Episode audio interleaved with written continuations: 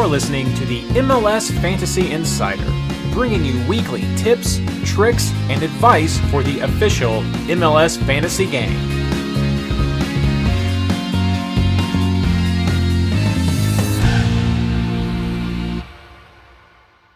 Hello and welcome to episode 19 of the MLS Fantasy Insider, our preview of round 16.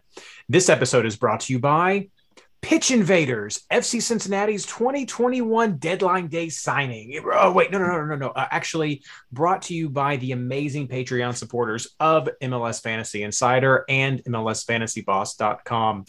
I'm your host, Reed Connolly from MLS Fantasy Boss, and tonight I'm joined by co hosts Blaine Riffle and Ashley Savage. And I'd, I'd like to welcome our special guest, one of our amazing Patreon supporters, Ari Hillman. How are you are doing tonight? I'm good. Great. Doing phenomenal. Great, fantastic. Glad to have you back, Ari. I think it's it's been about a year. You joined us last year for the first time, so excited to have you back, especially with uh, the week that you had. So look looking forward to to talking about that. Awesome. Good deal. Uh, well, for those of you who got the show last week, we went a little long. Uh, I think it's been blamed on me disappearing for a little while to help uh, get Baby Roo put down. He seems to be doing well tonight, so so I'm going to keep these people all lassoed in together. We're going to try to get a nice tight show for you this week. But I hope you enjoyed the content last week. It was definitely pretty good. Uh, I'm going to start the show for all of our YouTube uh, and Patreon members who are here. If you're listening and you're a Patreon member, head over and check out the beginning of the YouTube because I'm showing off some swag right now. I've got the swag in. Uh, first, of course, like every year, got the little MLS Fantasy Insider sticker with the, the season number up top. I think my glare is catching that somewhat. A little bit smaller than in the years past. Uh, that was that was my bad uh, with with the sizing I ordered, but still pretty good there. And then also there's going to be um, both gaiters and masks that we're having this year. Uh, I don't have the masks in yet. I'm going to have to check on the shipping of the tracking on that, but I do have the gaiters in, and you can check out these nice little uh, MLS Fantasy Boss, not Boss, MLS Fantasy Insider logo on there. So pretty, pretty cool, I think. Uh, I'll show off the, the masks in a future episode once I get those tracked down. Uh, also, I have two secret special bits of swag for our 10 and 15 dollar level donors. So that'll be coming to you uh, just it's secret it's secret. So i can't tell you exactly what it is but but uh, you'll be i hope you'll be surprised when it does come in.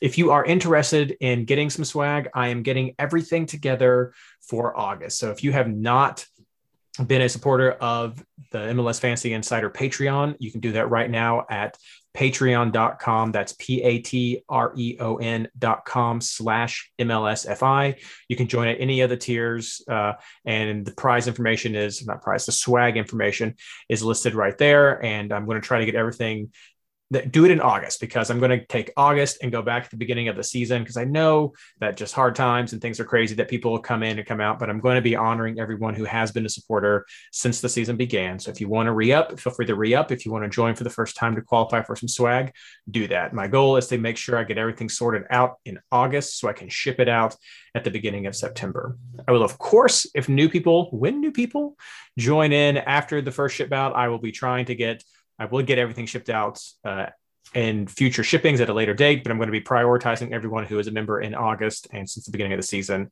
first. So if you want to be in that first wave of shipping, please do uh, head over there and join. So that's the quick little fun announcement. I hope everybody enjoyed that little sneak preview. And again, if you're listening to this on the as the podcast later on, uh, head over to the YouTube channel for MLS Fantasy Boss and just check out the beginning of the show at least, and you can see a little preview of the swag. I'll post it later, and the Patreon supporters you'll be able to see it. But uh, yeah, check it out. It's uh, pretty cool. I'm really pleased with what we got so far. Uh, all right, but let's get back into uh, our recap of round 15. It, it was crazy. It was massive. It was a huge double game week. And I don't know if anyone was trying keeperoos or switcheroos or whatever, but it, it was massive. There were some huge points. And uh, let's just see how we all did. Blaine. Yeah, I mean, I want to say I got an 89 for my draft team. Great week there. Um, got an 85 in FMLS, though. That's a little bit shocking because draft no captain, so my draft team did better than my regular team. uh, kind of hurt on that one a little bit. I don't really feel like I made that many bad picks. I just think it was a little bit of getting lucky where you needed to. I had good points pretty much all the way around, sevens, eights, and nines off my bench. Uh, seafood didn't hit for me. That one was a shocker. But I think if you went heavy on LAFC thinking they were going to have a good week, it, it caught you anyway. The Vela captain was probably the worst decision of the weekend. But I mean, uh, Coronel on the bench for front end of a keeperoo work. I grabbed Gutman, just seeing what would happen there. And Red Bulls got the clean sheet. Mensah really stunk the first game, but came back with a 14. Uh, Mukhtar got a six. That was probably the only other disappointing one. But when you're seeing mostly eights, nines, and tens on your on your team, and you still end up with an 85, and I dropped some in Champions League standings, like it's just kind of a disappointing week, even though it was a really good score. And I don't really feel like I made any bad decisions.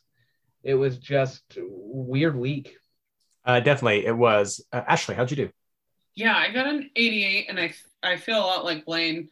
Um, I, I captained Nani, which I was pretty good about.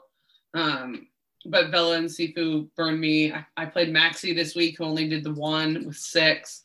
Um, literally all of my defenders got clean sheets, but my keeper was like a big bust, and my bench was just boring. Um, so, like like Blaine said too, I feel like I kind of made I made good decisions, but I missed on some of the big hits. Um, so I fell down a little bit too. Not enough that I don't think I can make up for it in the rest of this round, but not what I wanted. Uh, I'll go next. I had a 98, which I was very happy with. It was a 99 at one point, uh, but I think uh, when uh, when Montreal maybe scored at the end, I, I lost a point out. I, I lost one point someplace, uh, but but I had 98 overall. I was really pleased with what happened. My lowest scoring player was Fuentes with with a three. I did captain Vela, so I got the 98 even with with that Vela captain. Uh, my bench really came through for me with Farrell and Duncan coming off there. I I almost blew my keeperoo. I really almost did. From from the beginning, I had it as as Room and Miller, and and after Columbus got that that first blown clean sheet, I was like, uh, do I do I want to go with with Minnesota and Houston? Uh, I don't know. I mean, I could leave it. I, I could get like 30 minutes. Uh, do I want to switch? And then finally, I just said, you know what? This is a crazy double game week. I've got crazy stuff going on this weekend. I'm going to put it on Miller and I'm going to see what happens. And I got eight points, and I couldn't be happier uh, because I've had some rough times with keeperoos this year. So yeah, yeah, really strong showing. Really pleased with that uh, with that 98. But Ari, how did you do? So I crushed it finally. yes, you did. We got a 111 overall, 17th ranked for the week. Um, phenomenal. Uh, it was my birthday, so I'm guessing that had a lot to do with it. Ah, got lucky belated. with that. So uh, the dirty 30 birthday, and we got a solid 111. We marched through the standings. Um, we're now sitting 22nd in Champions League, which as far as I'm aware, this is my first ever time in contention. Nice. Knock on wood. Let's hope we can hold it. And then we moved up like 150 spots overall. So now we're into like the 250s. So we're still digging ourselves out of that week one 48 score, which was atrocious. Um, but we're moving up now. Biggest uh, notes for me was Mensah because that man is my MVP over my two seasons of playing. Every time I have him, he does well. So, although at the beginning of the week he dropped us with a garbage score on Saturday of my birthday, he threw a 14 out there as a good present. So, it was great for me. This was finally a week where I looked and I went, "Oh my God, this is."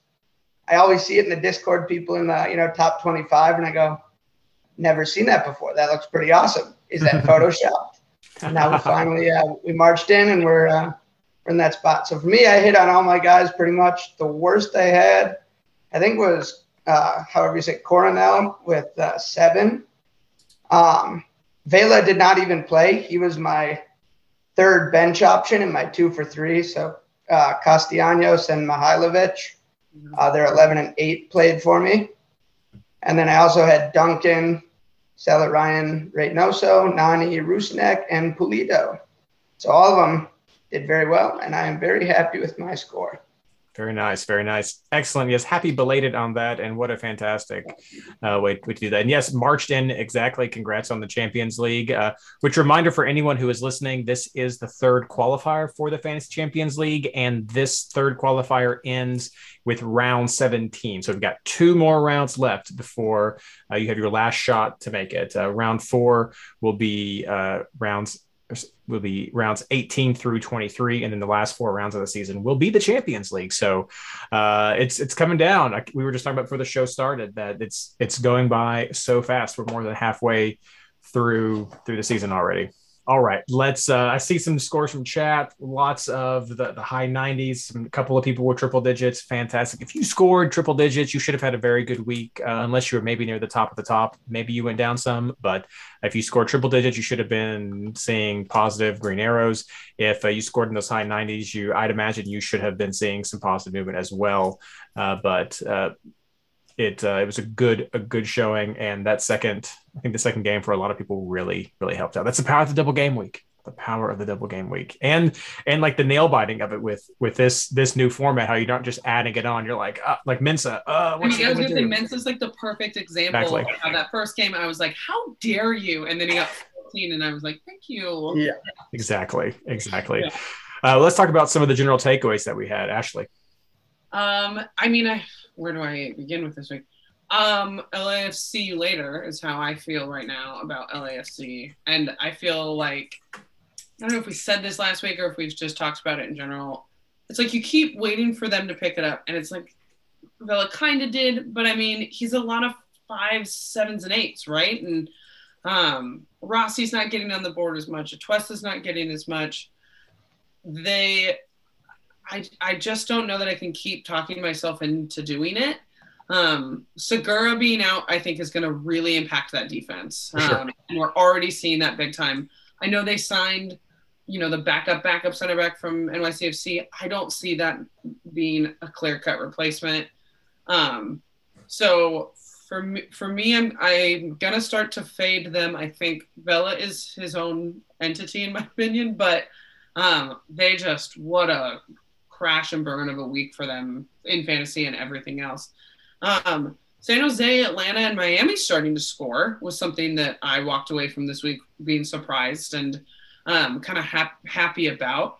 Um, I also thought, you know, from from a fantasy point perspective, I didn't watch the game, but from a fantasy point perspective, New England looked okay without Carles Gil. Um, I think that, you know, both still getting a goal both games uh, said a lot. I think that formation, you know, lack of formation change worked well for them. Um, but that was kind of surprising to me, if I'm going to be honest, but kind of nice to see as well. And then we did talk about this last week. I know Reed and I both mentioned that RSL has been a team where we can't quite get all the way on board with, but we're also not not taking. Um, they just seem to be cooling down for me. I'll talk about them this week because there are some players that I do like for this week, but generally they had such a hot start across the board, defensively, midfield, forwards, you know, Rubio Rubin, but they just seemed to be cooling down a little bit to me. So that was uh, something I, I took away from fantasy points wise this weekend. Blaine. Yeah. Uh, first highlight I had was rotation sucks. Saw a lot of it this week. We had a lot of guys coming back from Gold Cup that didn't play midweek, which I kind of expected. But I just I think I saw a lot more rotation across the board this week than normal for a double game week. It really kind of surprised me. We saw big names sitting out everywhere, guys we expected to play. It didn't affect some of my decisions. I know Mukhtar got a rest to start the first game, but I really wanted him for the second game anyway. And since he was on the bench, you knew he was healthy. It's just we saw a lot of rotation, and it hurt. It hurt some scores. And and it, it really throws some games out of whack when you don't know where the rotation is going to come from because you expect certain games to go certain ways and then you see a coach sub out half the lineup and do whatever they have to. And yeah it just it threw this week out for me. It's, it's hard to take away a lot here. Um, but being the sporting guy i think at this point i have to concede Sallói's better than Pulido for fantasy He's got a higher assist potential. He's still scoring goals. Pulido makes that team so much better. but I think Sallói's your fantasy option there going forward. Um, Kinda does seem to be filling in nicely for Busio. He doesn't have the point floor that Busio had, but he is kind of stepping up as the midfielder to watch. Can't believe Miami and San Jose are continuing these hot streaks. It's not just that they're finding ways to score goals, which I talked about last week. The defense is really stepping up. They've been shutting down some powerful teams and keeping games closer. I just maybe these two guys are really or two teams are really putting it together. And then this was other than the clean sheets, this was an awful week for the Red Bulls. I'd been talking them up. We I, am wondering where that offense has gone. We've talked about Klimala and Fa, uh, Fabio quite a bit lately. Um, the midfield seemed like it was starting to get together and do something, and then now the midfield's just kind of disappeared again. Mm-hmm. I don't know what's up with Red Bull and I took him for defense this week, hoping that would work out, and it did. But I was not. I, am kind of shying away from their attackers, and I'm not seeing it get any better right now. All right, what about you? So I would start with uh, first of everything they said kind of made sense, and I loved it all. Um, I would agree with pretty much all of it. Wanted to add Ola Kamara. Uh, I'd like to change his name to Gola Kamara because he has been on a goal scoring tear these last five games. I think he's got or four games. He has like five goals, I believe. Um, so he's kind of just one of those guys. Of course, I didn't take him last week. I was going to. Same. Um, and then I was second guessing myself, which never goes well in fantasy.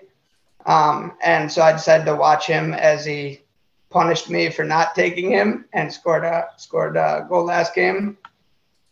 Also, Minnesota at home. I did a little check on that. Their last seven home games, five of them have been shutouts, five clean sheets at home. Um, the Houston one I felt pretty comfortable comfortable with. Um, but then I guess I guess I just didn't really realize that until I had to check the notes on that. But yeah, that's five for seven at home on clean sheets um, is a big one for me. So that's something I took away. And then it was talked about last week, but I seem to be a week behind on it, is that Seattle slump. Um, you know, and they played San Jose. That's when it kind of woke everyone up. But yeah, their last few games, I, I'm, I'm kind of surprised myself because that team was far and above the best team in the league when we started. And now, like I said, they're, they're struggling against, you know, even Dallas, which nothing against Dallas, but with how well they were playing, I expected them to kind of just run through the table, and they're definitely slowing down a bit. So, yeah, um, I noticed that this past week, and throughout the Discord chat, it went down from everyone saying which three Seattle players are you taking to is anyone taking any Seattle players? So those were kind of my big takeaways for the week. Oh, well, yeah, you guys touched on a lot of what I was going to say. I, I, think it's really important to point out LAFC, Seattle, and San Jose. Uh, those are all teams that have sort of had a shift in what people consider them at we, we think like the, the, go-to picks when you're looking at the go-to LAFC has some of these teams have been either go-tos or bet against uh, definitely things to to consider if you if you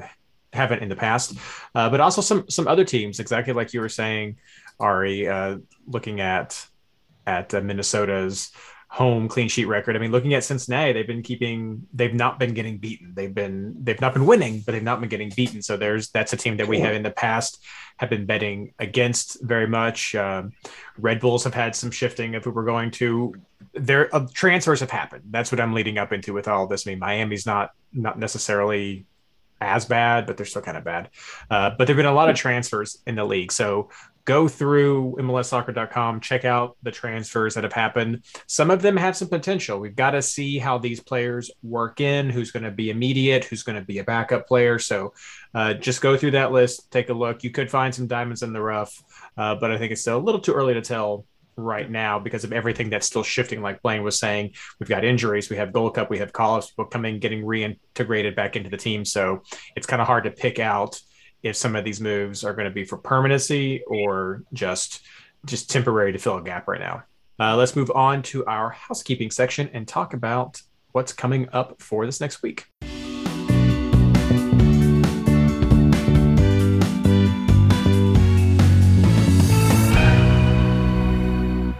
All right, housekeeping. Uh, let's start out as usual with the league leaders from the MLS Fantasy Boss network of leagues.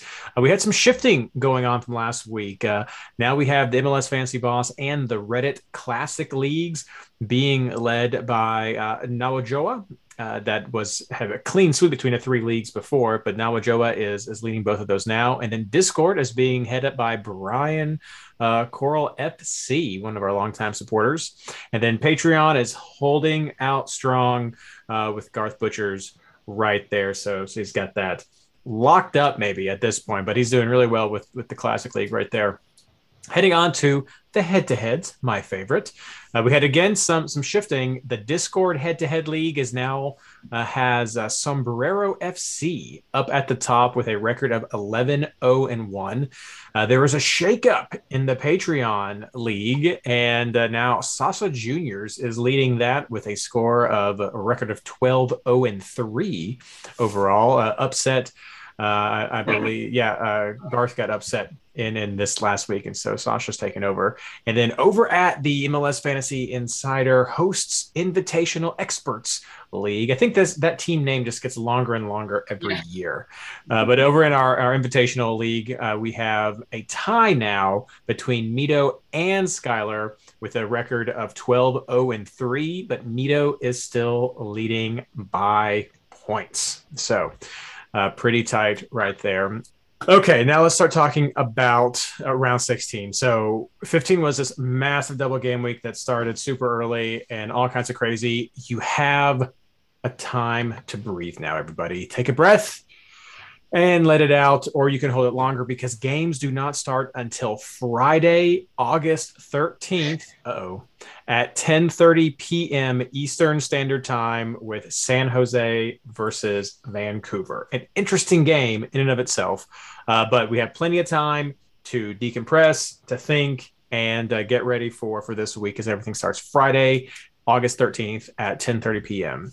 This is not a double game week, so you don't have to worry about that. But you do have three teams who are on a bye round this week. So very easy to work out your switcheroos and your keeperoos this week because of that. We have Orlando, Philadelphia, and my FC Cincinnati who are all taking a break this round. So those are the players you want to target easily. Easy to find 4.0 or 4.1, whatever players uh, to put into your team to get those switcheroos set up. Uh, as far as suspensions and injuries go, as usual, I will now turn it over to Blaine. Yeah, I didn't see any major injuries this weekend to add to the list. I don't think anybody's really come back in more capacity than they have been. I know Blanco's starting to play a few more minutes, and Portland looks better when he's there, but I still think that's a little unpredictable on what's going on.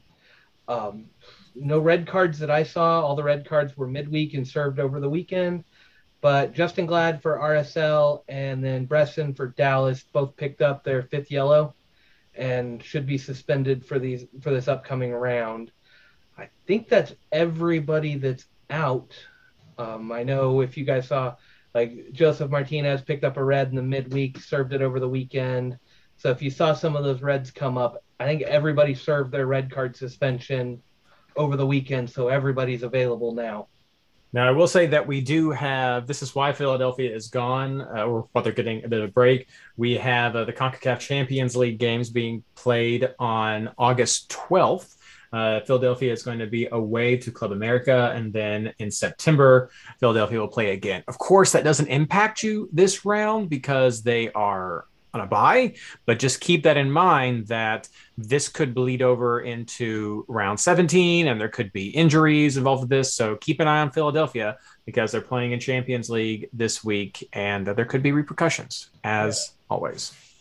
Reed on that front. I'm trying to figure out which tournament it is, but Sporting plays a game on Tuesday, tomorrow night uh, against León. This is what? This is the Leagues Cup. Yeah. That's what Seattle does too. So Sporting plays Tuesday, and so does Seattle. Okay, yeah, I didn't know if there were any other teams. Uh, looks like New York City may be in on this as well. Yeah, they're playing on the 11th. And yeah, then I know in Philly, but that doesn't necessarily affect this. Yeah. One. NYCFC, Sporting, and Seattle will have midweek games technically. They're at least all home for us, so no one will be traveling. All right. Anything else you guys, uh, Ari, Ashley, want to add about injuries or suspensions or call ups or any kind of stuff? No. All right. Well, then let's move on into uh, round three, our player picks for the upcoming round.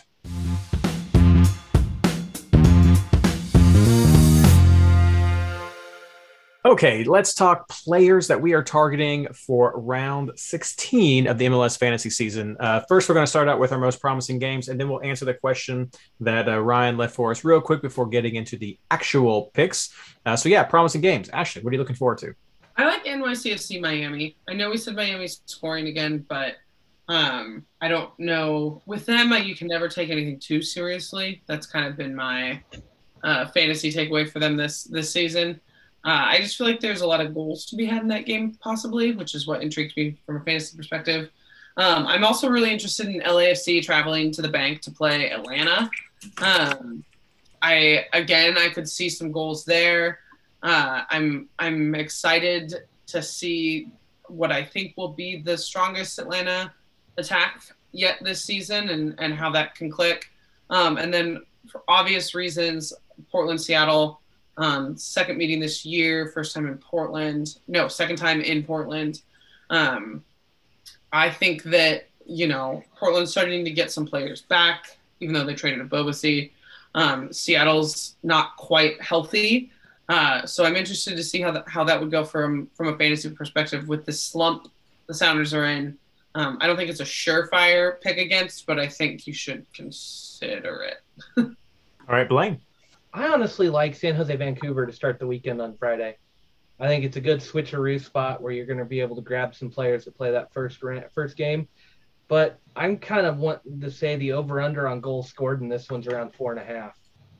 Um, with the way both teams have been giving up goals, but the potential firepower they have, I could see this one ending 3 2, 3 3 pretty easy. Um, it's just it's the way these teams play. If it opens up at all, I can see this one just going crazy. So I th- I really think yeah, I want some coverage here. It's just I I'm feeling goals throughout this one, and I yeah, and I'm I'm with you with you Ashley. I think it's Atlanta LAFC has to be on this list. LAFC's defense is that bad. Mm-hmm. Um, I I'm I got to watch them play against Sporting for the first time and really kind of dove in and watched it. I think that defense is killing the whole team. I think that's I think that's right. Uh, the midfielders, ironically, do you know what I mean? Like I, I yeah. do feel like that's what's really affecting the attack. I I don't think they I don't think there's any trust in that defense right now, and so the midfielders are hanging back to help cover and fill in gaps. So they're they're conceding a lot of space, and there's no link up play with the top it and when that happens, Vela, the way Vela's playing, he should be getting back to his 8, 9, 10 average, mm-hmm. but he's not getting enough of the ball because the midfielders aren't there to feed it to him. So they're playing back. So I, I like this Atlanta game, and I think that's a 100% bet against LAFC on the defensive side right there. Minnesota LA Galaxy is another one that's on the list. I'll let Ari really dive into that game because I'm sure he wants to talk about that game a little bit more.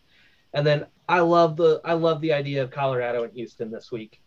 Colorado's been getting stronger. Houston's kind of tapering off again. I think there's I think that's going to be a pretty lopsided one. And then finish it up with Nashville and DC. Um, Nashville's had a good defense, but I really love the way DC's playing. I think that one's going to be a goal fest too. I just I, I really see that one going end to end and opening up pretty early on. And I think that's going to be a game you kind of have to look at and try to find some coverage for it. For me, basically, ditto Ashley. Those are the three games that really stood out to me. Uh, definitely, I mean, I like Colorado and Nashville have some things I'm interested in as well. But I, I, think, yeah, the big three to me that stood out were was that New York game, the Atlanta game, and the Portland game. Uh, I don't, I don't know if I'm picking anybody from Portland and Seattle. Uh, I've had some guys back and forth on, on my potential list, but uh, I think that's going to be a good game for just like data collection to, to figure out what about Portland? What about Seattle? And it's not that. but so yeah, that's uh, those first two for fantasy potential for points now, and that third one for just my own curiosity of, of maybe future planning. Ari. First, again, ditto Ashley on the New York City and Miami game. Sounds like a clear uh, consensus. You can really just copy and paste what she said because she hit it perfectly. Um, Miami, yes, they're playing um, better than we expected, but maybe I'm just old school and think that there's they're gonna fall off soon. They're just riding a decent streak, but I don't see it lasting very long. Um, then the Houston Colorado game as well. Colorado's that team that, I mean, they're doing exactly what I love and I wish Minnesota did more of, staying just below that radar, um, which Minnesota did, I feel like, a little more last year. But they're sitting quietly and comfortably in that four seed, and they've just been kind of dominating every game, so to speak, or, or at least getting by enough, doing enough tactically to get by. Um, and that defense, yeah, there's it's just sound. They don't have the wow factor, but they just play well as a unit. Um, so you guys like Trusty and Abubakar are the type of guys that you want in your lineup because of that reason. They they're not flashy, but they get the job done when they need. Um, and then yeah, kind of touching on what I said with the Minnesota and LA Galaxy game. Uh, Minnesota is at home again, so that five clean sheets in seven games um, is kind of ringing the bell in the back of my head. With that said, LA Galaxy do seem to give us some trouble at home for some reason. Um, very even match, at least the past couple we played um, in Minnesota, including the playoff where they did unfortunately knock us out. But again, Minnesota's starting to find their groove. Um, and at home, that stadium does get super loud, and you can clearly tell that it does affect how the players play. Um, so even though yes, it is a little biased because I am a fan of them, I do think that does have a big factor in it, and you can you can just clearly tell. So I think uh, those are my big three. I am excited for Portland, Seattle, mainly just for the derby aspect of it. Those games are always fun, and they always everyone plays a step up. So that'll be exciting to see um, a lot of those guys. But mainly those three are my big takeaway games. All right. Well, let's move on to the question that we had from Ryan before we dive into players. As I said before, transfers is something to keep an eye on as teams are changing. But Ryan's question for us is what are our thoughts on the fantasy viability of some players of the players who came into the league during this transfer window. So we're not talking about players like Mark Anthony Kaye going from LA to Colorado, but some of these new players coming into the league. So, what do you all think about viability? Blaine, start with you. I'm a huge advocate for the idea of being cautious in the summer window.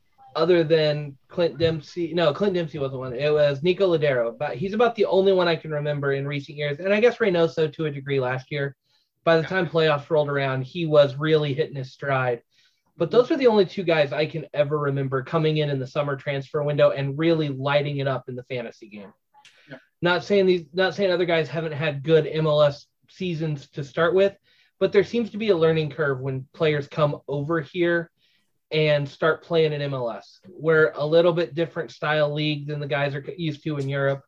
We can be a little bit more physical. We don't allow certain things on the physicality side that they're used to over there. It's just it's a different game over here to a degree, and it can take players a while to adjust. So I always say be cautious with that, but look at the needs of these teams that, that have been signing players. Um, big name that came in. Let me find him on the list because I'm just blanking on it. It's um, LA Galaxy's new striker. Where's Chicharito been lately? Um, if he's hurt, if he's not playing, I don't know what the deal is there. I have to ask what's going on. You bring in a young center forward who wants to prove himself, he may slot in right away. I could definitely see that happening. That's a position of need. Um, other teams, um, Vite for Vancouver just came in as a midfielder. He's 19. I expect him to start playing sooner rather than later. Vancouver's got nothing to lose. If he brings a spark to that team, they need it. I, you got to look at positions position of need. Um, most of the defenders are pretty much a non-factor. There's been a lot of defenders signed, but I'm not looking for guys to really come in and just blow up the fantasy score sheet unless they're that forward on a really good team. And Arango came in for LAFC and he he played last week. He's he came in the week before. He's already played. Mm-hmm. Um, given the way that offense is going, given the absence of a true center forward, Vela likes to play or plays better off the wing. Vela and Rossi seem to do better when they're playing on opposite wings with a good center forward. That's a player that I could see really coming in and having a major impact in the fantasy game in the in this year. But it's a lot of it comes from the players that are around him. Now we're talking LAFC without the, with this terrible defense right now, and that holding everything back, and that makes me skeptical on everybody, including Vela. But if they ever fix that defense, if they can get more possession, they can get it in. I could see him having a quietly good year and being a good option to finish out the season for probably a little cheaper than everybody else. I haven't looked at his price yet. But I just I get cautiously optimistic with certain ones, and you've got to um, fill a position of need if you're really going to play that. So Ashley, I'll kick it over to you at this one because Seattle just got a guy, and I don't know if he's going to be a starter for them. I feel He like is, he could. but not in September. Okay. So, so I I think my short this wasn't specifically Ryan's question, but my answer to this question is this week there's not a single new person that I trust enough or like enough to play. If, if that makes sense. I'm I'm a little less cautious than Blaine is. I like to try to jump on a train before it starts. um, but I think there are some really interesting signings from outside of the league. Um, but I think a wait and see option for most of these names is a better approach. Some of these signings for different teams, I feel like were band aid signings, like Blaine was kind of saying. Some of these signings, I think, are intentional and in order to continue to build. Um, but there's nothing that jumps out at me enough to say, I want to try that out this week or I want to see how this new guy does.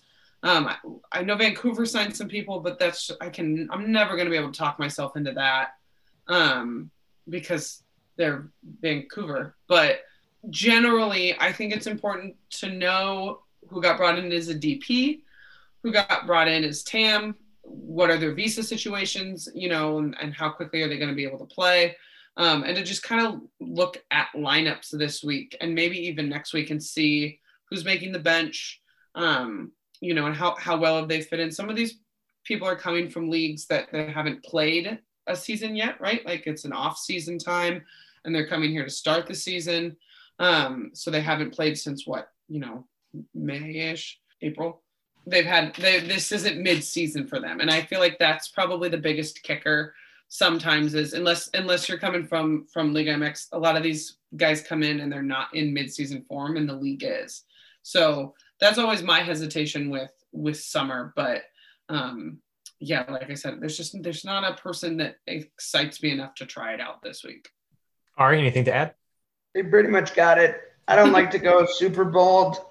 Um, occasionally you need a week or two like that, but yeah, a lot of these guys that come in, I think a it's great because it makes me at least as a fantasy player keep an eye on them, and I think that needs to be done. But there's no wow factor usually when they come in right away. I have to see them in form, and I think they need to get accustomed, like you said, get accustomed to how the MLS league is run. Every league has their own little different bit of swagger. Everyone runs a little bit differently in MLS compared to other leagues. And so when they come in, they kind of got to find their their uh, foundation or their groundwork before they can really be trusted um, as somebody that you just pick up right away. But that said, if you like being bold and you don't really care about Champions League, so so to speak, and you just want to have that one wow week, go bold and take someone. And hey, if a new guy comes in and hits a hat trick right off the bat, and you captained him or you had him, that's awesome. Let everyone know. But unfortunately, I do not have that uh, that will at the moment. I Haven't quite gotten that far into the league yet. Yeah, you punched your Champions League ticket. There's some That's inter cool. league transfers that I'm like really into, and I would really like to. uh, And again, I don't know that that was specifically Ryan's question, but I think Mark Anthony Kaye is coming into Colorado super pissed off. I don't think that's the trade he would have liked. Um, Ebobisse, I'm interested to see playing as an actual striker, not throwing him out on the wings like like Portland was doing lately. So there's some interleague transfers that I I'm very interested in. Um, but again, I'm just waiting to see where they are in the lineups this week. Yeah, Yeah, both of those guys you said started. Exactly. this last weekend. Like, No, when you get- came off the bench. oh, he came off the bench. Okay, I know he played. He played. came off early though. It was like yeah, it was like a thirty something minute. Yeah, yeah, yeah. Okay. So, Yeah, no, I think you guys. I think you guys nailed it. Uh, most of these outside of league at this point, I think, are plugging holes like LA Galaxy. You were saying, Blaine. Even if Cincinnati picking up another defender from Nottingham Forest, I believe, um, it, it's it's uh, plugging the hole. So I'm not looking at a lot of those guys to tear up the league. And as you know, longtime listener of the show, my approach tends to be kind of a wait and see. So I'm a little hesitant. Uh, but you nailed it, Ashley. I think the interleague transfers are the ones I'm more interested in. Uh, Ebobisse and Kaye are the top two. And then also, I mean, Florian Jungwirth went up to Vancouver. He's he's a solid defender that we've seen in the past. So it could be some some boost right there. So some uh, we've got. Uh, Velo has gone to Cincinnati. That that's something else that could could help. So there's there's some interleague transfers I think are, are going to be more interesting to pay attention to. Still depth in a lot of these situations, but things to keep an eye on for sure. Uh, you can head over to MLSsoccer.com and uh, search for the transfer tracker. They, they have a whole page about transfers by team, transfers by day, uh, little individual articles for the transfer tracker. So you can find a lot of information right there if you're curious about some of these guys. Well, let's start talking players. Let's jump right into keepers, defenders, and clean sheets for round 16. Blaine. Yeah, clean sheets. I almost put not applicable at that, but then I remembered Colorado's playing, uh, playing Houston. I just I don't have a lot of faith in Houston's attack, and I love Colorado's defense. I just this week year has been really weird, and teams you expect to get shut out are finding a way to score. I know there's probably a couple more teams I could put on this list, but I don't like it. I don't see it. I see goals coming. Um, Ari's gonna hate me, but I love the way LA Galaxy is attacking mm-hmm. with some of their depth guys. They're finding ways to score right now. They seem to have clicked as a team. I I know Minnesota's got a good defense. I fully expect them to win that game.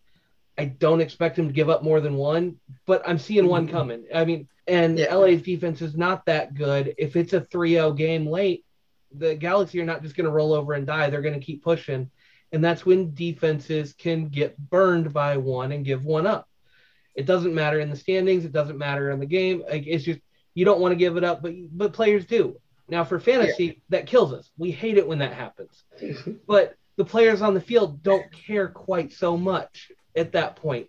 If you give up one in the 91st minute and you're up 3-0, who cares? Fantasy Yeah. people care, but they don't care. So so with with that in mind, that's what I'm seeing this week. And then it- it's just so Yarbrough's my number one keeper. Uh, he's going to be in a keeper one way or the other. I'm thinking I'm going Yarbrough to room just because the Columbus game is probably one of the better shouts I've got. It's Chicago. Columbus has gotten beat up a little bit lately. I think this is a chance for them to make a statement on the road that their defense is still good. It's one I like, I, but I don't necessarily want to spend that money there. So I'm hoping Yarbrough gets the clean sheet and I'm done with it. And then I've got some wiggle room to play if there's any late adjustments I need. That's kind of the logic there. You could pick an earlier game before the Colorado one and probably be okay, but you're looking at Minnesota or San Jose for home games. And I just thought going to the last day is probably a better option for me. Uh, defenders, I'm still looking um, bonus point heavy, um, but Trusty for Colorado was what was the first one I added. I'm going to go back to Fontas for SKC. He's still putting up the bonus points. Dallas is Dallas. Dallas some somewhat has our number, but there's still a lot of bonus points to be had. And then I'm probably just going to roll with Mensah again. I said Columbus for my backup keeper. I just have that feeling, but even if Chicago comes out and does what Chicago does, I think Mensah is going to grab the bonus point. So I'm going with a few of the more proven bonus point options we've got. And with Philly not playing, it's a whole lot easier to identify who the best ones are. Ashley. Yeah, I uh, I like NYCFC for a shutout possibly this week. Um, they've been doing well at home. That skinny field is hard to play on. Um, it usually troubles people that come into it. I also like Colorado. I also I wrote M- Minnesota maybe, um, but I, I I think I'm willing to roll the dice there a little bit. Um, I think that they are good at home, and although I agree with what Blaine's saying about, the Galaxy. It's hard to kind of know who's producing there. They seem to spread it around. I think that makes it a little harder to defend.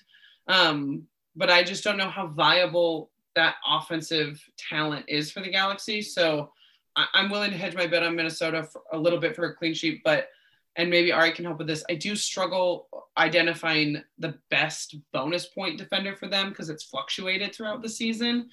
So that's kind of tricky for me. I'm actually considering, and I'm glad you're all sitting down. I'm actually considering a San Jose to Colorado um, keeper. Marcinkowski gets bonus points, and if he could pull a shutout out, and even if he doesn't, I could still see him without a shutout getting like a four or five point game.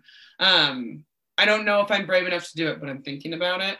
And then I tend to roll Rosenberry when it comes to Colorado. And then I also am a Mensah. I know he got two. We easily forget. Um, but still, with the bonus points, it's just hard to walk away from. And then I'm going Callens or Tanner Home. I think Tanner Holmes is, is trying to make us all remember him again. He's, he's starting to play better. Um, but I've been picking Callens this season and, and hasn't really screwed me over yet. And then I have to shout out Tyler because we made a fake bet, even though I ended up dropping Kim Moon Hwan.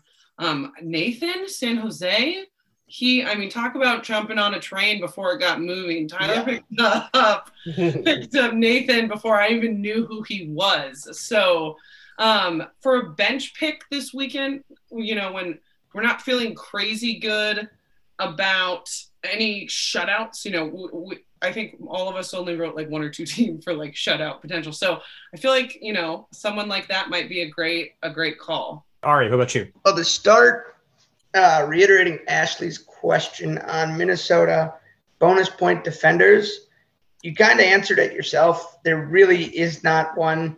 Uh, Adrian Heath has switched up the lineup I'd have to check the stat. I don't remember, but it's pretty much a new lineup every week in some way or another. Um, so when I was checking that, um, I wound up basically looking at Métanire initially and then Dibassy. Dibassy usually sits more as a center back, but somehow is getting a lot of these bonus points. But then occasionally we love to just run up the wing and Métanire, they leave him open. So he's the one getting him. There really is not one clear cut. And then when Kallman's in, he just gets goals randomly off corner kicks. He's gotten a few either off a corner or off a rebound from a corner. So there really is not one set player, unfortunately, which does make it hard as a fantasy player to determine which one to go with. I usually just stick with your basic center back because the way Minnesota runs, the wings are different. So I like Dibassy because he is just kind of that brick wall in the center. Um, and he is very good at passing, which is huge to me. Now onto my clean sheets. So I said Colorado, number one again. Blaine hit it right on the head. Him and I always tend to, I tend to realize that he is very smart with his defense in terms of how I like to run it as well. Um, so yeah, I believe that he is correct on that. Colorado is very good. They are sneaky good. Not a lot of people are talking about them. So I probably shouldn't be telling everyone because I want to do well in fantasy. And win. But yes, I would say Colorado for sure. Um, I did put Abubakar in there um, for that reason. Another just big defensive center back. I think that clean sheet is there. I also um, am thinking about Minnesota again. What you said, Blaine, you're actually right on. Which which I hate to say because obviously my homerism is saying he's wrong. But I was worried about a two-one game there. Um, the Galaxy can get one. So I'm looking in terms of like goalkeeper and switcheroo. I'm actually going to go since those two are my big ones. I don't usually like to do this. I like to have that fallback on a Sunday just in case. But I'm going to start out with Miller and uh, have Yarbrough as the switch. I think they play at 5:30 or 5 and 7:30. So Minnesota plays the Galaxy really random. It's five o'clock uh, Central Time, and then uh, 7:30 Central Time is when Colorado is. So it's going to be kind of that quick switch last minute. But uh, so yeah, Miller's on the bench. Hopefully he'll work out, um, and then I could just drop Yarbrough and be happy. But if not, I probably would switch to Yarbrough. For defenders, again, I went with the Bubakar. I do like to do the goalie slash one defender, kind of get that double, either big win or big loss, take the risk on it. That's kind of my wow factor. So I am putting Dibassy on the bench just so I have him as well again, if Miller and Dibassy hit, I still probably keep Abubakar in there. And then I have Fontas or Fontas, however you say it. Um, again, the bonus points. Ever since Blaine started talking about him, I started watching him a little more, and yeah, he gets him. He's there, and that SKC team when they're clicking, they they can really click.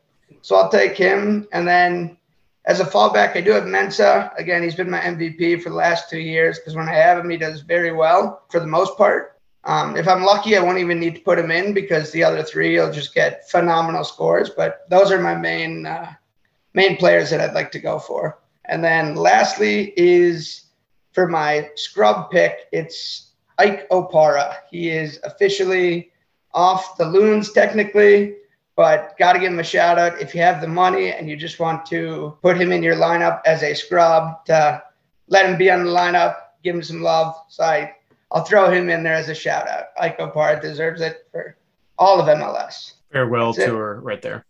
Uh, so yeah, I think you guys have that right. I, I really like Yarbrough for for a keeper switch this week, which does really limit who your options are. I mean, other people who I've been looking at, I was I was looking at Johnson potentially, but versus Miami, I don't know. Mean, Higuain's gotten some goals recently, so maybe something could come in with that. Uh, so it, it, does limit those early games if you want to go with Yarbrough, since Colorado does play at 8:30 Eastern time. The only other option you have is Minnesota, which is what I have right now with Miller on the bench. You could go with San Jose versus Vancouver, but San Jose's not had great luck with clean sheets. Vancouver has been able to get some goals, and all of San Jose's clean sheets have actually come on the road. So interesting, interesting right there. But they are unbeaten for several games right now. So, um, but maybe not a clean sheet right there.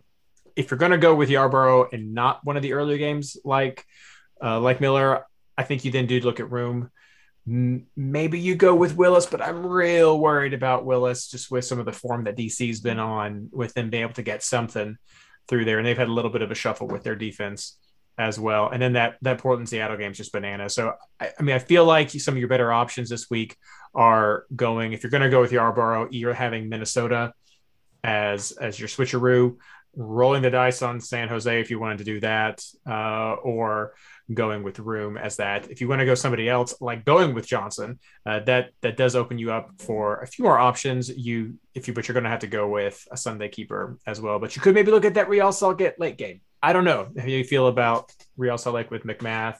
I don't think Ochoa is still available, but I think for me, I'm looking at at uh, Yarbrough plus either Miller or or maybe Room. Uh, as for defense, when it comes to Colorado defenders, I'm going with Trusty this week, and that's just because he has better bonus point generation when compared to other options like Abubakar. Uh, so, so I like Trusty right there. Uh, I do also have Mensah as a guy. And then other ones I've been throwing around a lot. I've got Nathan right now because of what Ashley was saying before. Uh, he does have a lot of, of, great bonus point potential, and that could happen with Vancouver. And there's a shot at a clean sheet potentially. Uh, I'm looking at maybe Herrera over from from RSL. I I don't know. I feel like Austin can get some offense going from times, and so it's not necessarily solid that RSL keeps a clean sheet, but Herrera has chances for offensive bonus points as well and some assists. So that's that's in in the talk. You're exactly right, Ari. Of course you are about Minnesota with with shipping the bonus points around. Métanire is leading on the bonus point generation right now. Uh, then it's Gasper, and then it's Dibassy, and they're they're all very close and all primarily uh, defensive bonus points, not offensive bonus points. So if you're going to go with one of those guys, I mean, maybe maybe Gasper's the hot commodity right now. I think he's had some some good runs as of late, maybe a bit on form, but um, any of those three I think are interchangeable as far as a bonus points perspective. And if you really want to ride somebody that's that's hot, that we not hot, but someone who is sort of recently hot. Um, I mean, you could look at Hollingshead. I don't know. We we've liked him a lot. He's definitely offensive. He's been playing further up in the field. Maybe something opens up against Sporting Kansas City, but Dallas has been on poor form, poor form this season. Uh, and Sporting Kansas City is what three, number three right now. Blaine, is that right? Um, no, we're first in the. You're first. West. Yeah, and yeah. it was a Shield. Was it Shield? Your three? I thought Shield they were, th- were number. No, Shield were number two. Okay, I thought something was three with you guys, but maybe maybe I, I guess I got yeah, my numbers crossed New up England, there. and we're only two goals back of New England for most goals on the season. Maybe that was maybe that was before some of the double stuff. I was looking at something. Yeah. I thought it was three. Anyway, uh, but no, I, I do worry. But I- I'll throw Hollingshead's name out there as sort of just a random a random flyer with maybe can can write a little bit of a way for something. Probably not a clean sheet though. Yeah, Reed, one thing I'd throw out there because I like watching Hollingshead play. He gets better fantasy points when he is actually lined up on the defensive line. Mhm. He was not getting good bonus points playing as a left winger, but when he's playing as a left back and there's somebody ahead of him, he gets a lot more space to work. He's Yeah. coming up. He, he he just does so much better on fantasy that way. I would actually say if you're going to take Hollingshead, be prepared to drop him if he is playing in an advanced position. You only want him if he is on the back line. All right, well, let's move on to midfielders now. Uh, Ashley did have to to leave us for a family emergency, so I'll go for her picks really quick, and then I'll kick it to you, Ari. Uh, so Ashley likes Maxi from New York City FC. She likes Espinoza from San Jose. She likes Reynoso from Minnesota, and she likes Barco over at Atlanta. Interesting picks. A little bit of overlap. Ari, who do you like? So I was looking at uh, for Minnesota, Reynoso or uh, Robin Lod, Lude, however you pronounce it. No one knows exactly, but um, both of those guys are crushing it. The only difference is they've been playing Robin more as a false nine. Um, so occasionally they put him at striker, which uh, obviously he'll still score that goal, but the bonus points that he normally would get when he's sitting more on the wing or in that midfield spot, um, it decreases a little. Again, just like with our back line, like it's not enough to make or break your week usually. Um, one may get you 11 while the other gets nine, but ideally both are good choices. So I haven't really made up my mind on uh, which one of them I'm going with, but as of now, I have it at Reynoso. I'm looking at RSL's Rusnak. He uh, he started to pick up some steam. I know it was the Rubio, Rubin, and Kreilach show at the beginning of the season, but Rusnak's been kind of carrying the load there. I do like RSL at home this week. A new team in Austin coming to town. Uh, they probably have to learn about altitude, which I say that from Minnesota's experience in like Colorado, where it it does take time getting used to playing there. My other picks were uh, Barrios for Colorado. Again, I know Blaine's talked about him a lot. I've always had, uh, I've always liked watching him play because he is just one of those guys that hustles the entire time. I could see him netting one. This is one of those games where, again, after just watching Houston uh, come to town here in Minnesota, they really look not good. And and again, I don't don't mean to harp on them, but like this looks like one of those games where Colorado could walk into Houston and look like the home team. So I, I I could see Colorado's Barrios getting a goal. And then I also threw in there uh, Chara, Yimmi Chara for Portland. Again, that's that's a 50-50 pick. I'm not really set on that one yet, but I do like the thought of a derby game, and usually a lot of those derbies can uh, wake people up a little bit, make them a little more intense and a little more active. Um, so I did put him in there as he has been playing solid. He's not a uh, full-on boomer bust, but he's been getting you a solid five, six points. Which, at this point, if you're just trying to hold down a spot, um, you'll take that. Those are my main main go-tos.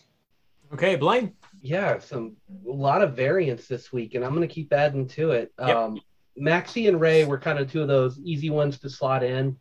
Um, I think they've probably got some of the best matchups for midfielders. Uh, want to make sure Maxi starts. He's been in and out, and I kind of want to see that lineup. I'm probably going to continue rolling with uh, Mukhtar in Nashville. I don't. I, th- I think, like I said earlier, I think DCU can score, but I think this game's going to open up a little bit, and that's going to be really good for Mukhtar's potential. Um, might be one of my more differential picks, trying to make up some ground here. I want somebody from that San Jose game. I think that one's going to go crazy. Um, Espinoza is probably the safe choice there. I like Ashley Shout on that. But I threw out there that Dájome, depending on the lineups, Dájome's been up and down all season. He started off really hot, one of those crazy midfielders playing as a forward that just showed up and got work done. And then he just disappeared for a while, got played back. But his most recent form, I'm trying to pull him up. He had a 17 last week. He had a nine the week before, a five, a seven, and a four. and that four was against RSL. It's just he's finding ways to put up decent points. Um, fives and sevens are not great every week, but he's a little bit cheaper. But he just came off of a 17, and this is this is just one of those matchups where if you don't trust the Vancouver defense, if you think, or if you don't trust the San Jose defense, if you think Vancouver is going to find a way to score, he's more than likely going to be involved. And last I heard, he's still on penalties for this team. Cavallini may be taking some, but there is that little added bonus. So he's just one of those. I'm torn on that one. I think he's a name that should be in the conversation if you're looking for a first game switcheroo. And then my fifth one right now is I've got Buchanan from New England there. He's filled the Carles Gil spot. He's not playing terrible. He's hit or miss a little bit. He's more of a bench play for me, but he looks good. I don't trust Toronto's defense as much. This is a home game for New England. Turner's back. That's going to settle the defense down a little bit. Buksa and Bou are still starting up top. I think there's there's just going to be space to work with. He just put up an 11 against Columbus on the road. That's a good defense playing in Gil spot. I just I think he's got it. I think he can do it. And I think it might be worth a run out there because I think New England believes they are the best team in the league. I think they know that they don't need Gil to do this. And I think they're just going to go out and get the job done until Gil's back. And I think Buchanan's going to be a huge part of that. So I've got him in there right now. Interesting. Uh, you guys covered several, but I want to just throw out some other names. Uh, yeah, Maxi, you're right, Blaine. Check the lineup. Uh, I'm looking at Reynoso right now, like you were saying, Ari. Uh, for me, it's a bonus point situation, uh, and that's where I fall in there. Uh, Rusnak. Uh, I still don't know where I fall on all that. A lean Rusnak because of bonus points, but it's really it's really close between those two. That might be if I go with one of those, that would probably be a game day decision for me. Okay, uh, some of the other new ones. Throwing this one out there, maybe more of a sixth player pick. You might use the this fifth slot as as one of your scrub places. But uh, Medrán over from Chicago, some things are changing. He's doing well there. Columbus dropped four to DC this last week, and then they dropped three to Atlanta, I believe. Um, two or three to Atlanta. So there's some holes there. Maybe Medrán can do something. Uh, they Chicago is going to be at home, and Columbus is going to be on the road. Could also impact Ricky Peru option there. Uh, and then Ashley mentioned Barco. Uh, I've got Moreno on my team right now with Atlanta based on that LAFC backline. I'm thinking, yeah, uh, I know that Atlanta is sort of in shambles right now, um, but but yeah, I I feel okay about Moreno right there, and then Espinoza. I mean, maybe I, I don't know. I'm I'm just I'm not sure about about the San Jose. I, I don't dislike San Jose, but I think I did, that game it's super interesting to me because I'm just so unsure of how to get the read off of what could happen. It could be a zero zero, it could be a three three. Who knows what could happen with that? But so I'm sort of eh on them. Uh, I like chat. People are talking about Moreno as well. Uh, Moreno and Barco kind of situations there. But yeah, I, I, think I think Atlanta could be a nice little pickup this week. Reed, I have an answer to that because I know Ashley put Barco in, and you're looking at Moreno, and that's a team. That's a midfield I did look at. Yep. I think Barco gets the better results and becomes a whole lot more viable when Josef is out. When Josef is in, I think Moreno is kind of your more stable pick. Barco fills in. I know he got two goals on the, the on the weekend game. I think one of those was a PK, which he does not take when Josef is out there. And then I think they play him in a lot more advanced position. He does a little bit more it's just when Josef's there, you want your more steady midfielder rather than going with um, Barco, who is kind of streaky and benefits when there's more space to work in with other guys out. I mean, for me, Moreno has more time, so it's kind of hard to mm-hmm. compare them in some sense. Barco's only played about 800 minutes. Uh, Moreno's played about double, about double. Yeah. So Barco's played about half as many minutes. The, when you're looking at bonus point production, though, Mm-hmm. Barco is not half of Moreno's. He's about a quarter of what Moreno has in this time. So if, if you want to yeah. try to pull something for that, I think the bonus points is coming from Moreno. And so, yeah, I, I like that breakdown comparing him to, to, to Josef. Uh, but for me, it's also, I'm looking at who are bonus point generators. And I mm-hmm. think there'll be opportunities in that game. Let's move on to forwards. Ari, who do you like? Um, so starting SKC, uh, Blaine's touched on it. I think it's kind of a consensus overall, but Salloi is – just kind of stepped in, doing awesome things there. Hard to uh, hard to go against him. I'll has definitely had some phenomenal weeks as well. But uh, yeah, I think Salloi is starting to become the clear cut number one.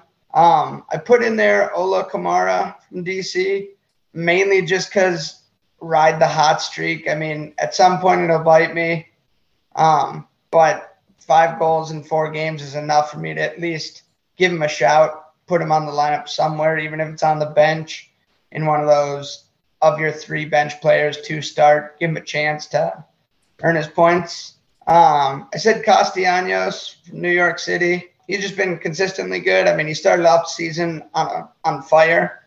Obviously, he's mellowed down a little bit, but I still think he's worthy of uh, getting that start. Especially, again, I this may bite me, but I'm just not sold on Miami. That they're doing their scoring, but now we're talking about just forwards. I don't see them getting any clean sheets against New York. Um, maybe they'll put up a fight, but you know that's a three-two game type deal, and you'd hope with three goals, hopefully uh, Castellanos gets at least one of them. And then I put him in here more as a question mark, but Carlos Vela, he is really taking a nosedive. But I just question like, is he gonna keep dropping, or is at some point he's gonna, you know, find the spring, the trampoline, and bounce up at least for a couple weeks? So I'm like having I shouldn't start him based on his, you know, three, four performances recently. But like there's something in my head that's like making me question, do you do it as almost a as weird as it sounds, as a differential pick. Because I think a lot of people, I mean, they captained him last week and they saw, yeah, that was not a good captain pick. But now it's at that point where it's like, are people even going to take him? And that's where I come in I'm like, well, that could be game changer. Because if now everyone says, let's not take him, maybe you take him on the whim that he does have one of those two goal, three goal games that we've seen in previous years, so to speak. But other than that, yeah, it's uh, it's tough to say. I I just like I said, it's one of those where my risk is a lot different than what some people might my bold pick, so to speak, and that would be something that I would consider bold is taking Vela again when everyone's starting to drop him and give up on him. Say, hey, I'm going to give this kid one more chance to prove it, and hopefully you walk away with your uh, chest puffed out, all cocky, but otherwise you kind of eat those points. It does happen. Blaine. Yeah, Salloi's the guy. I I talked about him earlier. Better than Pulido at this point. Um, the stats are coming out. People people are talking about it a little bit. MLS is not talking about it. Salloi leads the league in non-penalty goals and assists combined with 15. That's ahead of Carlos Gil, I think, or he's right there with him. It's point for point. Like it's it's crazy how good he has been this season as a dual threat player, passing and scoring. Yeah, he's got it. I think he's just going to be the set and forget. Now that I'm pulling um, Vela out of my lineup, I think Salloi's just going to be in there until he cools off, which may not happen this season. Salloi's vaulted himself into the number two spot in the MVP race. MLS may not give it to him. They may try to put some guys that get paid more money up there ahead of him, but he's hands down your number two behind Carlos Gil. I think it's time just in the fantasy game where we set him in there and just leave him there permanently because he's doing it every week. He's not on international duty. He's younger. He's not picking up the injuries. He doesn't need the rotation. I think he only got rotated out for the weekend game this time because they have a game coming up tomorrow night. Um, I'm going to keep rolling with Gustavo Bou. New England's playing too well. He's scoring regularly enough he's typically been on my bench and he's been playing well on the bench. Sometimes his five to seven is enough to come in. Sometimes he gets out uh, overshadowed by one of my other two bench options, and that's fine with me. But I like having that steady bench spot taken where I think a couple of guys may be better, but if they have a bad game, I've got his points ready to go. And then I've got Josef Martinez on there this week. I think LAFC's defense is that bad. And I just I think he's going to come in hungry. He just he's coming back from the red card. Uh, he's been looking better and better. He's got that attitude and that swagger back. He was not backing down from when When Yama went hands to the neck on him. I guess he got his red card for a headbutt. It's really hard to see it in the video, but I understand when a fight like that happens, you kind of send both of them off. But I think he's just I think he's ready to go and just push this team where they need to be. They're not where they want to be. And if they're going to get back into the playoff hunt and really make something happen, he's going to have to do it and he's going to have to start scoring fast. And I think he can do it. So I think this is the week where Atlanta knows they've got to get a got to get a result. If they can get this result, they can mo- keep moving forward. And I, I just, I'm to run with him. All right. Ashley has uh, Salloi, Vela, and Tati. Uh, as for myself coming into this, I, I had Vela as the lock and I was going over everybody else. But since I've been thinking more about it, I've, I've changed that. Uh, I had all the names that we were talking about as well, but I've just decided why I want each one that I that I have. Uh, I like Salloi for everything you just said. Blaine for the form that he has and the potential he could have to be the MVP of the league if he continues at the pace that he's going. So I, I like that. And Dallas's history, I think even on the road, there's the potential for him to go off. Uh, I like Josef Martinez because of LA Galaxy, LAFC. Sorry, LAFC's defensive woes. Uh, you could say the same thing maybe for Vela going up against uh, Atlanta, who has been struggling, but I feel like they have more solid pieces. I don't know if Lennon's back or not this week. Do you know, Blaine? I'm not 100% certain. Yeah, but I, I, like the defensive unit that Atlanta has more than LAFC's, and they'll be at home. Uh, and so I, I like the chances for Josef to be able to score. That being said, he hasn't been getting the shots like he has in the past, but I'm hoping that changes, that he just gets more chances. And then it's Tati. And it should have always been Tati and I he was very high up there as potentially the solid number two at first. He shoots. He shoots so much. He's getting five, six, seven shots yeah. on target a game. Who know? I don't even I didn't even look up the ones that are off target, but he shoots so much, and that is exactly what you want from a forward. And going up against Miami, which has struggled, they may drop something on New York. Higuain cook him up there and do something. So maybe the defense is a little bit in question, but he shoots so much that I think that Tati is is a fantastic pick. Probably makes him chalk for this week, but he just shoots so much. He's 8.6. I feel like that's that's like a must have from from all those things put together. All right, and finally captains. Who do you like, Blaine? My gut says just go with Reynoso. It's the bonus points. It's to take the midfielder. I'm really trying to do that this year, but part of me wants to go for that wow factor, as Ari says and take Josef against um, LAFC's defense. If these games were reversed, it would be so much easier because I'd see the lineups for that. I hate not getting to see what LAFC is going to look like, what lineup Atlanta's going to roll out, and making my captain pick based on the unknowns. It's if it's bad and I don't want to go with Josef, where do I go from there? Um, you're looking at a Derby game, you're looking at Nashville. Do you go Zella at that point? Like, where do you go for your captain after that if you don't like it, or do you just have to suck it up and go Vela on the road? But part of me really wants to go Josef because I think this is it, the breakout game. I, I just I really feel like this is the week he's going to do it. But the safe pick is probably to go Ray and just leave it there. All right, Ari. I have Reynoso right now. I think it's kind of more fun now that I say now that Gil isn't there because obviously you never want somebody injured. I'm not rooting for injury by any means, but it's making people kind of think who that second was. And initially, everyone hopped on the Vela train. And now that he's kind of not really done anything, now everyone's kind of, you know, looking lost, doesn't know where to go yet with their captain, um, which I kind of like because now I think captain is a differential pick in itself because there are multiple options. And if one of them hits and one doesn't, that's could be a potential 10 extra points for someone, which can take you drastic measures as I got lucky and saw this past week. But my wow factor, if I was going to throw somebody in there, I was going to say Rusnak, but then you mentioned it could be Kreilach as well, who does well or who plays. And now I question that because I'm like, you can't captain somebody on a 50 50 with another player on the team. But I will give a shout out as much as it pains me to say this uh, Josef Martinez for Atlanta.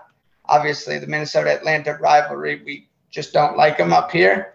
But he is, he's always been that guy and he's been really good. And again, I like that the possibility of like, oh, take somebody that not a lot of people have and he could go off like crazy. And all of a sudden, that you become the, the hot shot in town. Uh, for Ashley, she has it on Reynoso or potentially Tati. Yeah, she knows. For myself, I'm really not sure. This one's this is kind of tough. Uh, I'm going to put it on Reynoso because I think that's the safer pick. That's sort of the chalky pick. But uh, so I may just leave it on. I'm going to put it on Reynoso in case I just become so indecisive that I don't change it, and then I, I'll, I'll at least feel okay about that. Uh, but you know, keep monitoring our our chat, our MLSFantasyBoss.com, Twitter, everything like that. Uh, more information will come out, and we'll get some more information, especially from the Discord voting. All right, well, that's all that we have for the show tonight. Let's wrap everything up with plugs. Blaine. Don't think I have anything this week. All right, Ari. Yeah, I got nothing crazy. Just shout out to uh, again Ike Opara. Respect to any MLS player who is done well for any team and just kind of known throughout the MLS. I think that deserves